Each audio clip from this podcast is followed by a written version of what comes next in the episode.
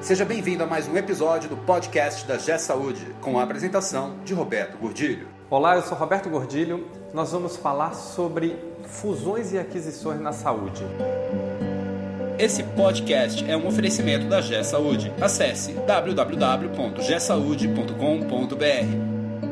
Você reparou nos últimos tempos, nos últimos meses, talvez nos últimos três ou quatro anos, quantos hospitais têm sido vendidos no Brasil? Você reparou que a maioria dos compradores, ou pelo menos grande parte deles, são fundos que estão vindo com dinheiro de fora, ou seja, dinheiro de fora da saúde aplicando na saúde? Que interesse esse pessoal tem? Por que eles estão comprando? Com todo mundo que eu converso, me diz uma coisa só: me diz, a saúde está ruim, os hospitais estão espremidos, cada vez a margem está pior, é um mau negócio. Isso quem entende de saúde. Mas quem entende de dinheiro, que são os fundos, que é o pessoal de bancos, que é o pessoal de investimento, tem uma visão diferente. E essa visão diferente está fazendo com que eles tragam milhões, bilhões de reais para aplicar na saúde.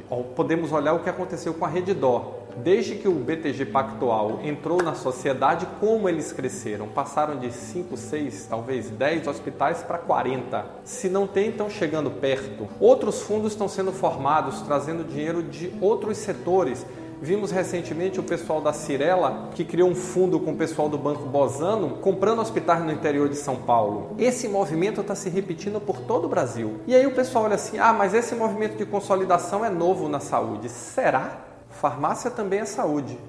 E já houve uma grande consolidação das farmácias. Laboratório também é saúde. E já houve uma grande consolidação com quatro ou cinco players no Brasil inteiro no setor de laboratórios. Laboratórios de imagem é a próxima frente agora, estão sendo todos comprados também num grande processo de centralização. E agora os hospitais. Mas o que será que esse pessoal está vendo? O que eles enxergam na saúde? E eu tenho uma pista disso. Eu acho que eles enxergam um setor com grande potencial de retorno, um setor com grande potencial de mercado, já que a população brasileira envelhece a cada ano e vai ter demanda a cada ano, e um setor altamente ineficiente, onde eles podem, com novas práticas de gestão, alavancar muito o negócio. Trazendo novas práticas, eles podem alcançar resultados muito melhores do que estão sendo alcançados hoje. E o que é que isso está acontecendo? Hoje, isso é uma crise ou é uma oportunidade?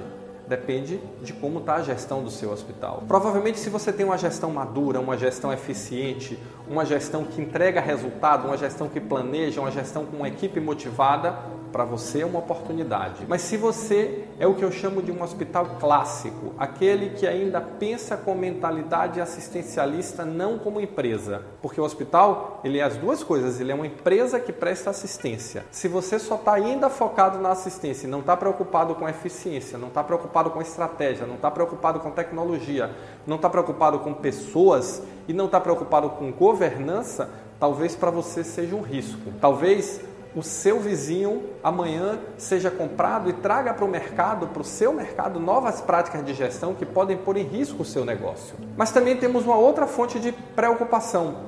Talvez você receba uma oferta de compra e ao receber essa oferta de compra, o seu hospital vai ser valorizado, vai ser precificado pelo resultado que ele entrega hoje. E você já pensou que você pode estar vendendo muito abaixo do seu potencial? Você já pensou que você pode, melhorando a sua gestão, encontrar um valor maior, seja valor de venda, seja valor para a sociedade, seja valor para os acionistas? Tudo isso tem a ver com maturidade de gestão. E a maturidade de gestão é que faz a diferença no resultado da sua instituição. Quanto mais madura a sua gestão é, maior resultado você entrega de forma mais consistente. E essa maturidade, ela pode ser alcançada. Essa maturidade não é algo que está no além, em Marte, em Júpiter, é algo que está aqui, é algo que está à sua disposição, à sua mão. O que é que precisa? Decisão. Então fica a pergunta: você quer ser comprado ou comprador? E se você for comprado, você quer vender mal ou quer vender bem? Ou eu não quero ser comprado nem quero ser comprador, mas será que o seu compromisso em aumentar a eficiência e melhorar o seu resultado, independente de você ser um hospital público, privado ou filantrópico, não é o mesmo? Será que não cabe a todos nós gestores reduzir o desperdício na saúde? Será que não cabe a todos nós gestores oferecer uma saúde mais barata, seja para melhorar o retorno para a sociedade, seja para melhorar o retorno para os acionistas? Esse movimento veio para ficar Novas mentes, novas modalidades de pensamento estão chegando na saúde.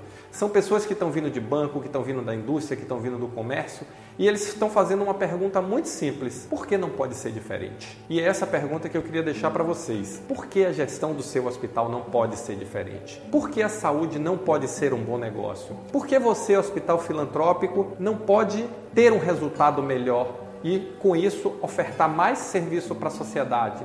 Por que você, hospital privado, não pode ter um resultado melhor e ofertar mais serviço para o seu acionista? E por que você, hospital público, não pode ter um resultado melhor, reduzindo o custo, reduzindo o desperdício e aumentando o volume de atendimentos? Esse é o nosso desafio: aumentar a maturidade de gestão dos hospitais do Brasil. Fica aí um aviso. Esse movimento veio para ficar. Todos nós, em algum momento, vamos ser afetados por ele. Você ouviu mais um episódio do podcast da G Saúde com a apresentação de Roberto Gordilho. Conheça também o site da G Saúde. Acesse www.gsaude.com.br.